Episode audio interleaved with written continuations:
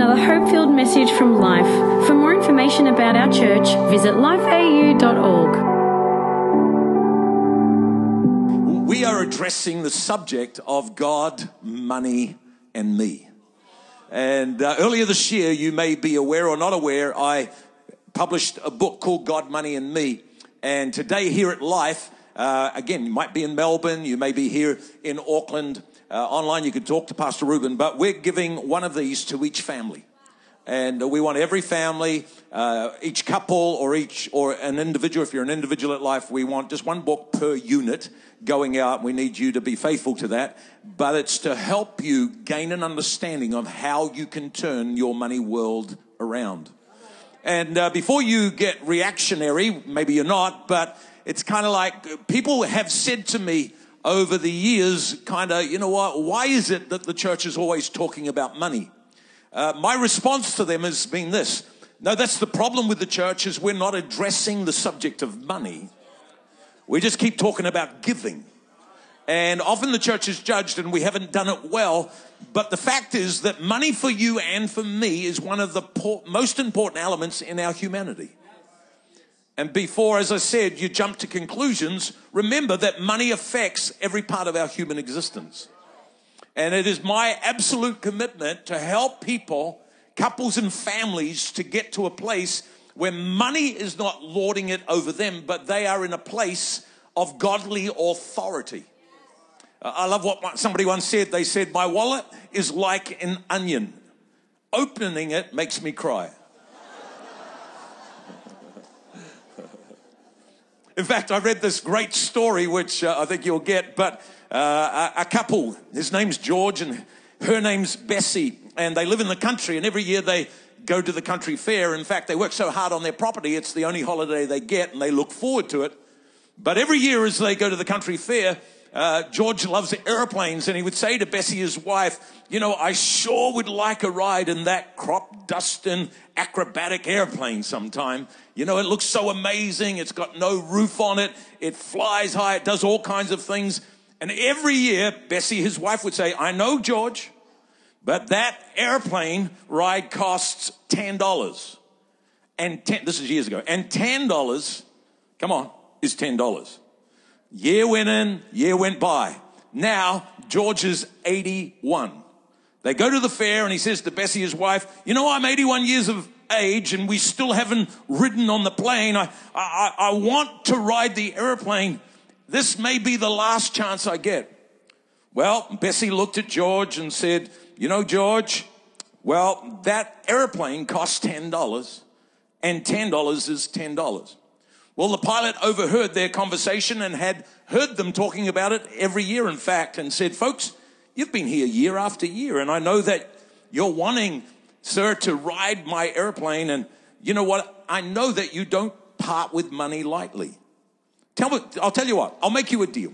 This is what I'll do. I'll take you both up for a ride, and if you can both keep quiet for the entire ride, not even say a word, I won't charge you a thing but you can't even murmur a phrase or a syllable.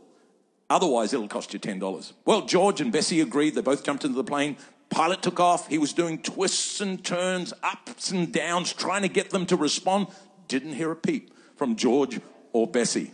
When they landed, the pilot looked at George and said, George, well, I don't believe it, George. I did everything I could think of to make you yell, but you didn't even murmur. George stopped for a moment. He said, Well, I was going to say something when Bessie fell out of the airplane. but $10 is $10.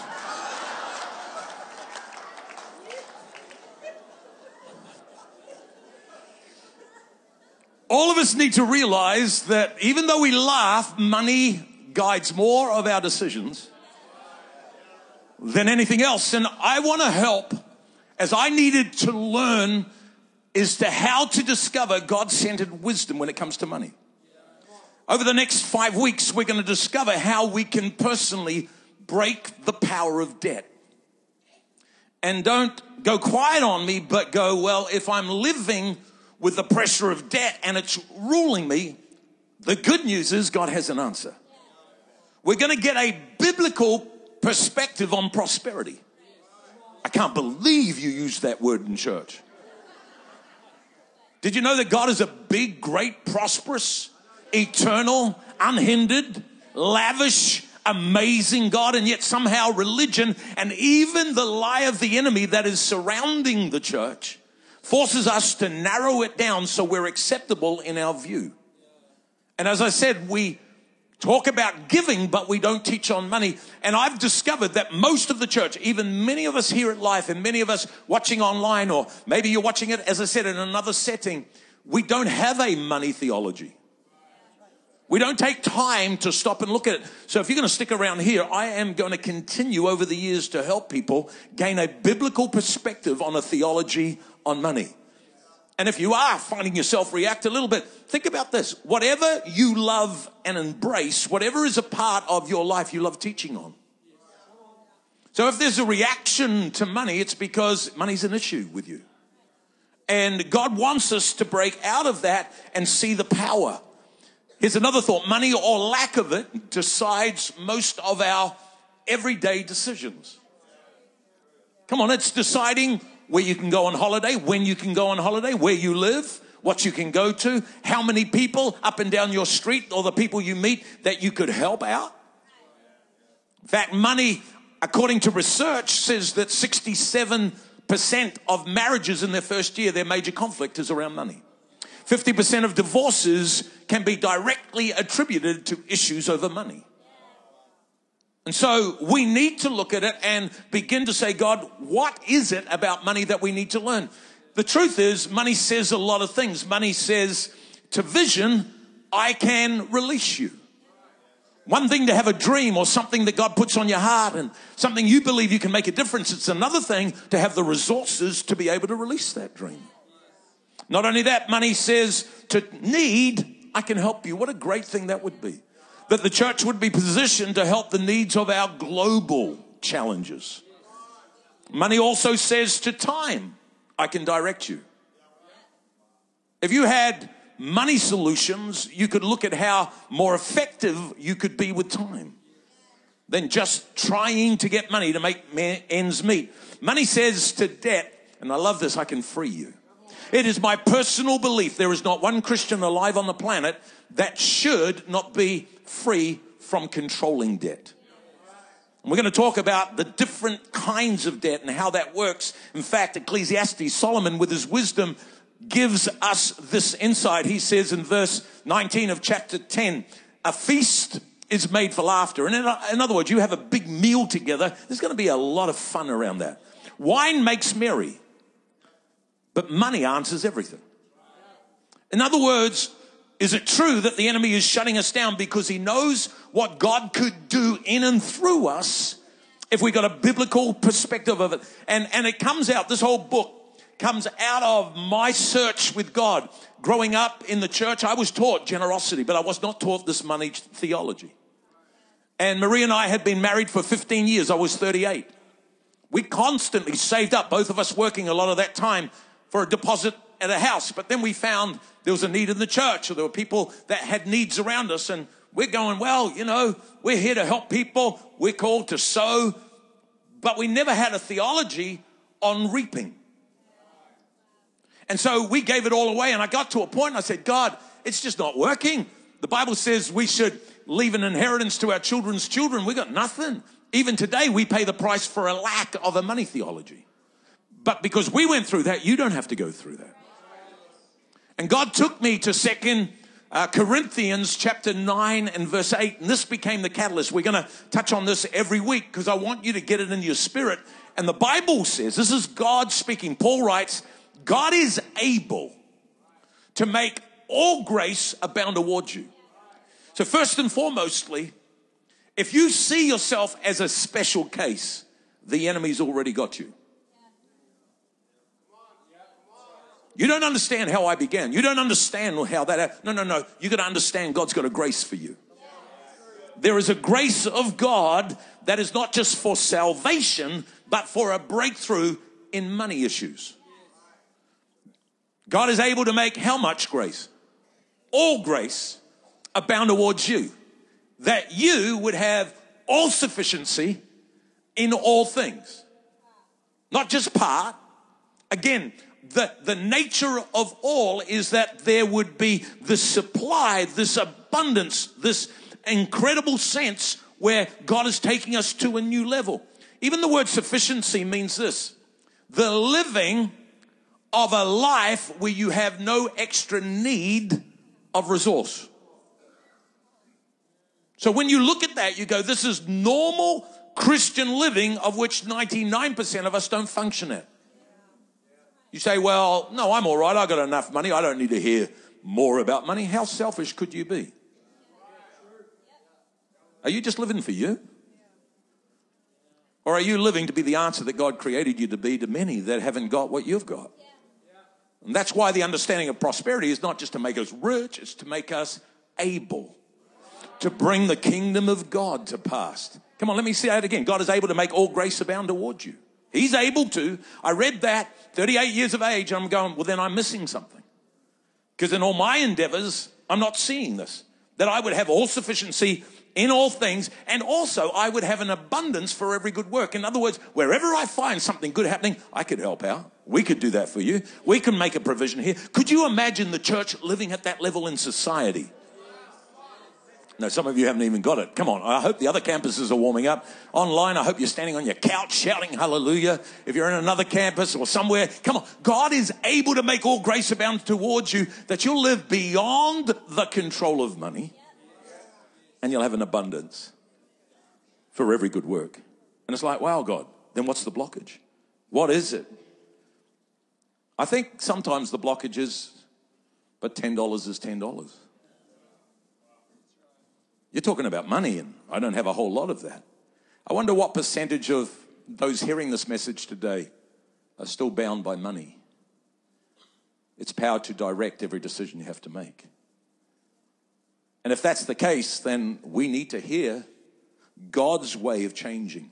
Well, I'm not sure, you know, money, should we be touching on? Did you realize there are 10 times more verses on money and stewarding than on faith or salvation.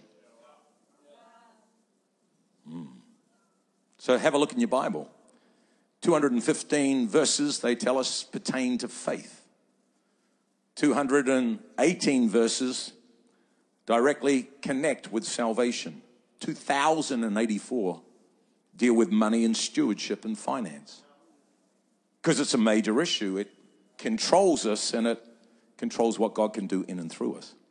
So I want to take three myths about money just very briefly today as we start this series. And I would encourage you to not only hear it today, but go online and listen to the podcast a few times this week. Because it's got a deep root system, this thing called money. And it needs to change. Here's the first myth Doesn't the Bible teach money is evil? It's kind of like we don't want to talk about money because we don't really want to expose issues to do with money because money is this, isn't it what the enemy uses? If you have money, doesn't it destroy you? No, money, yeah, can provide cocaine, but money also can provide hope when you're trapped in a situation you can't get out of. So is money evil or is money not evil? And I think we've bought into a lie sub sort of in our subconscious that money isn't the thing we should really talk about. Uh, Pastor Brian Houston from Hillsong uh, years ago wrote a book called You Need More Money. And I think it was 215 uh, conference, Hillsong conference, he was talking about some of the things he'd do different. And he said, I, I looking back, that was years ago when money was such a big issue. And I, and I wrote on money and I called it You Need More Money. And the reaction in the press and in the church was so colossal. He says, I, I should have changed the title. Yet I'm sitting there and going, No, you're exactly right. Well, I don't need more money. As I said, well, why be so selfish? There are people around you that don't have the ability you have. You're about making a difference. We need more money so that not just to become fat cats and we're just doing it all, but we're a channel of blessing, channel of the kingdom, channel of an answer for other people around us. In fact, we feel guilty if we have money. It's like, where does that come from? Because money managed correctly is not a guilt trip, it's a blessing outcome. You say, well, I need some scripture. Okay, well, 1 Timothy 6, verse 10 says this For the love of money is the root or the offspring of all kinds of evil. In other words, when your heart is all about money, I love what somebody said if money doesn't get to your heart, you can have it in your hand. So it's about the spirit of it. I'm not teaching you just to be a money grabber. I'm going, no, you got to realize that God has a plan for money, but the love of money is the root of all evil, not money itself. And when you love money, you stray from the faith with greediness, and with it comes many sorrows. In fact, it goes on in verse 9 and it says, Those who desire to be rich fall into temptation and a snare. The danger with money is if it doesn't have God's focus over it and God's blessing on it versus the security of money when God's purpose is in and through it. Yeah, but if people get money, it's going to ruin them. No, no, no, no, no. Think about this. Money doesn't change us, it unmasks us. You had those problems before. We've got to build character so that God can entrust. Come on. His people to bring the revelation of the kingdom to the world. I love what Dumas, or his surname was Dumas, Dumas says, he says, do not value money for more or less than it's worth. It's a good servant, but a bad master. And by the way, you don't have to have a lot of money for it to be controlling you. Little money can control you. Money destroys and it empowers. Because $10 is $10. I loved when I heard, if I got the story correctly, Bill Gates, come on, giving away $50 billion to world poverty. Money's not evil. It's like a fireplace. How many know a fire on a winter's night?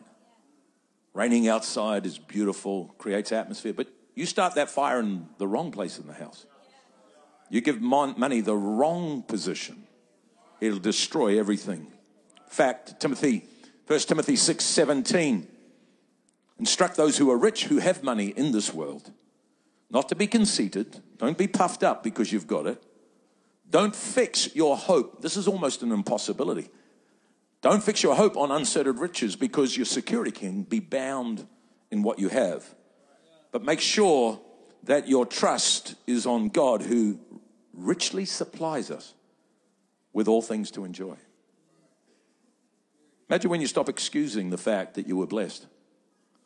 Oh, you seem like you're a lucky person. No, we've got a God that supplies us richly all things to enjoy. Yeah, but I thought to be a real Christian was to be a humble Christian. Okay, what's humble mean to you?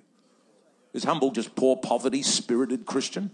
Or is humble somebody that realizes you've got nothing in yourself, but you've got a God that's accepted you into his family Come on, and according to his riches and glory, I've been empowered to enjoy a life, and that's why he puts a sun in the sky, not here in New Zealand, but now and again uh, above the clouds. It's like he just gives us all things richly. Wouldn't it be amazing if we stopped excusing the blessing? We attack the poverty spirit and we go, no, no, no, no, no. Yeah, but I thought the Bible taught that, the, that money's evil. No, it's the love. Here's the second myth. Yeah, but if we, if we are to be like Jesus, didn't Jesus model a life or a, a gospel of scarcity? Wasn't that all about Jesus? He didn't have a whole lot, and people would argue, oh, no, no, no, Jesus was incredibly rich. You know, when he died, that even his cloak was auctioned off. I'm not sure that's a good premise to, to convince me he had a lot of earthly possessions. I'm sure what's happened is somebody gave him an incredible, come on, garment which was worth money. Yeah, but Jesus, he, he lived sort of a meager kind of life. He, he lived with a scarcity about it. Have you ever understood 2 Corinthians 8 9, not 9 8, but 8 9, the reverse order? For you know the grace of our Lord Jesus Christ. Every one of us have a mission from God, and there's a grace on that mission. And so the Father had a mission for Jesus to accomplish. It's like we're happy he died at 33, but most of us would not be happy if our son died at 33. But we realized that that was the mission and the grace of God on his life. So you and I, come on, globally, we could live free. And so we celebrate that. But I want you to get this because if you don't get it, you don't change your thinking pattern around it, your belief system. For you know that the grace of our Lord Jesus Christ, that though he was rich, oh, that's just spiritual stuff. No, it's not. He had an abundance of possession. God has no issue with possession. For though he was rich, yet for your sakes, my sake, he became poor. So that me, through his poverty, so me, through his death, can receive everlasting life. So me, through his meager existence, might become rich. So don't argue that we shouldn't be talking about money. It's like God knows that money is the material essence that unlocks the kingdom here on earth. And there needs to be a shift in our understanding that the word rich means abounding in material resources. Okay. When was the last time we started high fiving people because we're abounding in material resources? Could it be that we are not justly representing Christ with a lack of belief that we need a breakthrough in material world? Are we making his mission of little effect? When on one hand, we realize he took our sin so we can be free and we accept that exchange. But we're not prepared to accept the other exchange that God set the platform. Yeah, yeah, but the disciples, Jesus sent them out without money. So obviously, he doesn't want us to have possessions. If you're a great teacher, as you're teaching people, you'll teach people how to operate in trust and faith but if there is no supply, you can't fulfill the greater mission. And so there needs to be a context. Well, I think you're stretching the truth. Well, Jesus said in Mark chapter 10 and verse 29, He said, Assuredly I say to you, there is no one who's left a house, come on, moved away from a brother, sister, father, mother, wife, children, lands for my sake in the Gospels. Get this, verse 30, who shall not receive a hundredfold. Oh, that's eternity. No, now in this time houses, brothers, sisters, mothers, children, lands, lands, persecutions, and in the age to come, eternal life. Come on, we take one side of the coin, which without seeing the full picture. You go on to Proverbs 11, verse 10. When it goes well with the righteous, with God's children, all of the city begins to have rejoicing. When the wicked perish, there is jubilation. By the blessing of the upright, the city is exalted.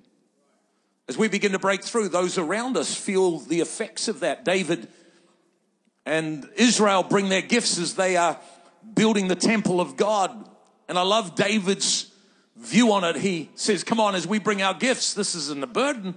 Our God has blessed us. We're here to build something to the trophy of God here on earth. We're going to build stones that people are going to look at and say, what the heck is going on here? Come on, at life, whether you like it or not, in Melbourne, here across in Auckland, wherever God leads us, whatever God's called us to do, we're going to continue to build because we want to let people know that God is able and God is moving and God has a testimony. Come on, the city will be blessed because of our existence. But he goes on and he prays in First Chronicles 29, 12. And this is how he prays. Both riches and honor come from you. And you reign over all. In your hand is power and might. In your hand it is to make great and to give strength to all. Okay, it's getting quiet in here and I need to fizz it up a little bit. Front row is particularly very, very quiet. Are you living a great life? Now, I know there are seasons where God might go, I'm going to test you and I'm going to prepare you and but if your life is one where you're just always in the shallows, you're always being dictated to by money, you haven't grabbed the essence of God's word yet. You make us great. Wouldn't it be great to be known as great? Not the greatest, but great. That God has so touched my life and things have changed and what was a generational curse has changed on my watch because I began to understand this more and I didn't buy into the myth that that money is evil. No, it's the love of money. I didn't buy into the myth that Jesus lived uh, a gospel of scarcity. He did it for a reason that I could learn through him, break the poverty curse and break through into the wonders of God. Come on. We go on and we say, uh, here's another myth that comes. In fact, in the book, I think I got 10 or 12 myths. Uh, and uh, I just want to touch on three of them. Here's another one is that we shouldn't make money such a big deal. Well, it's your big deal. It's my big deal. And you don't want to touch it. Why is it that the enemy understands more than you or I understood how big a deal it is? See, I got some money here. Actually, it's not that big deal, but the authority of it. How many know the government has given this the authority of $20? Serial number. And all the parts of it says you have an authority to be $20. Back in George's day, it was only $10, but now I've got 20. This is what I never understood. Is money is amoral, has no spirit. It's only got value. The moment it touches my hand, the Bible makes it really clear it gains a spirit. It either has God's spirit of blessing on it, or every time money touches us, it has the potential of mammon attaching to it. If we understood that, we would change so much because I'm going to go on record as saying, doesn't matter how many emails I get, the greatest percentage of Christians across the globe have mammon, the spirit of mammon, which is the enemy's control in the area of finance. And it starts in finance, but it doesn't stop there. And that's why it's such a hotly debated subject. That's why there is so much false teaching around it. Luke 16 and verse 10. Come on, let's base our thinking and learnings on God's word. The one who is faithful in what is least will be faithful in much. Well, we shouldn't make money such a big deal. Well, if you see it as the least issue, then you got to make it a big issue. If you're faithful in the little, you will be faithful in much. Not you will become faithful, but you've been able to master the challenge of that. If you're unjust in what is little, you'll be unjust in what is much. Remember? Money doesn't change you, it unmasks you. Verse 11, therefore, if you have not been faithful, you have not lived God's way in unrighteous mammon, who would give you true riches? God, I, I know your words, your promises for me. Over the years, people have said, How come we don't see more of the miraculous? I think there's a lot of reasons. I would say one of the reasons is we haven't been faithful with this. Because if you're not faithful with unrighteous mammon, who would give you true riches? God's testing you to see whether that's going to rule you. Because if that rules you now, if God were to give you what He has, that will take over. But when you surrender to God and say, No, God, your spirit's coming on my increase. Therefore, I'm going to live in that place. Yeah, but $10 is $10. Exactly. It's amazing the power that $10 has over us. And I've come to realize that money is a divine testing ground. Mm. It's like, well, you know, I love God and I live for God.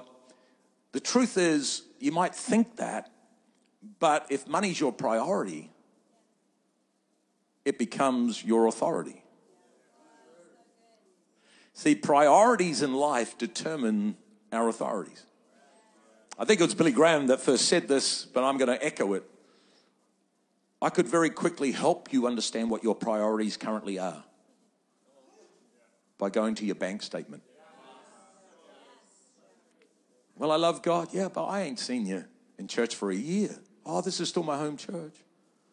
Love God. I still love God. But the Bible says, Psalm 92, get planted. You're, you're here to build his kingdom, not just to receive. Oh, yeah, but I've been so busy at work. You know, in fact, I'm working six, sometimes seven days a week.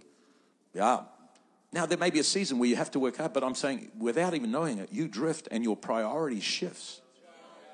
And when your priority shifts, the authority shifts. And God is saying, no, let you be the, come on, the governor of your money, not let money be the governor of who you are. It, it actually gets a little harder because if you carry on with the verses, verse 13 of Luke 16, Jesus taught you can't. no matter how good you are. You cannot emphatically serve two masters. yeah, but I can control it. No, you can't. You're going to have to bring the lordship in so that it doesn't take lordship over you. You're going to end up hating one and loving the other. You'll be loyal to one or loyal to the other. Who are you loyal to? Money God? Come on, or the king? What is it? And the enemy wants us to live with di- divided loyalties so that we would begin to go, well, you know what I mean? Uh, Yeah, I still love God, but the actuality is we're living for something else. And, uh, and I got to go there a little bit today, as I will over the next few weeks, uh, is, is do you know you can be a generous, you can be someone with a lot of money and be really generous. Jesus sat, if you say we shouldn't talk about money, Jesus sat there watching what came in. I wonder how many times he goes to my bank statement and just watches what's happening. Hmm, that's interesting. There's a drift there, there's a change there. Look at that. Man, money's really starting to grab that hard. You cannot serve God and mammon. Cannot. Cannot. Cannot. And he watches, and there are people putting wads of notes in. And then there's a lady that puts in the two mites. What does he say about the wads? They did nothing. But she, she honored me. Did you know you could be really generous, but if God is not sovereign over the first, mammon still attaches? Yeah, but I want to make the decision as to where I give it, when I give it, and how I give it. Yeah, that's all about you. The first test is what spirit is going to attach to the rest. And so it comes back to not, well, we've got to pay for this. People preach on tithing in church because the pastor needs more money. You won't get that here. We don't even take up offerings in the church. Here in Auckland, we don't do that now because we've taught the people you live by a revelation. Come on, God's got all that we need. We're not doing it because we're in a tight spot. We're doing it because we're building people in the kingdom way. Mammon, how I would describe it, is mammon is unsurrendered money. And that mammon is empowered to draw us away. See, I said priority determines our authority. And there's a huge difference between you having money and money having you. Of course, George and Bessie, money had them. And you will become a servant where you place the priority. A lot of us experience this. I still, I've tithed my whole life since I was three. But if I get an unexpected special thing, how many knows it's still, oh, that's a lot to give the first tenth? Why is that? Because every time money arrives in the room, mammon arrives in the room. And there is a decision we get to make, and God wants us to make that decision because He's not lording it over us. We choose Him and His Spirit to come on the rest. And some of us got to realize you buy a house for 200,000, you don't do that in Auckland, maybe in Melbourne, uh, but uh, you buy a house for 200, spend 100 on it, 300, and you sell it for 500 six months later. You've just made 200,000. Wow, that was amazing. But the first tenth, as we'll see later on, that's 20 grand. Wow. Mammon's in the room saying, That's a lot of money. I wouldn't be doing that. You can't trust. And God's saying, You can trust me. Come on. You can trust me. If God doesn't get the first, Mammon is invited, doesn't need to be, but to govern the rest. When you understand that, it's like we do life from a surrendered or an unsurrendered position. It's an amazing thing to me, too, that uh, mammon comes from an original word. It's a Chaldee word called money god. So every time you read mammon, it's a spirit, it's a money god. Arrives in the room and wants lordship. Did you know that mammon Jesus named four times here on earth? It's the only evil spirit he ever named. Could it be that parts of our lives, even though we love God, still have mammon attached to it? And mammon, if you do a study on it, I don't have time, it's in the book again. But mammon's goal is quite a few things. It's firstly to deceive you, that it's okay. Then to get you after you're deceived to worship it, so you live for it. And then ultimately, its goal is to control everything. So mammon takes people away from the purposes of the kingdom. And as we said, you cannot serve God and mammon. It's an impossibility for us to do it. I suppose as I bring this to a close, and here in Central, why don't you join me? Wherever you're watching this, my heart to you is to stop for a moment and ask yourself Have I drifted from what God has for me to live by?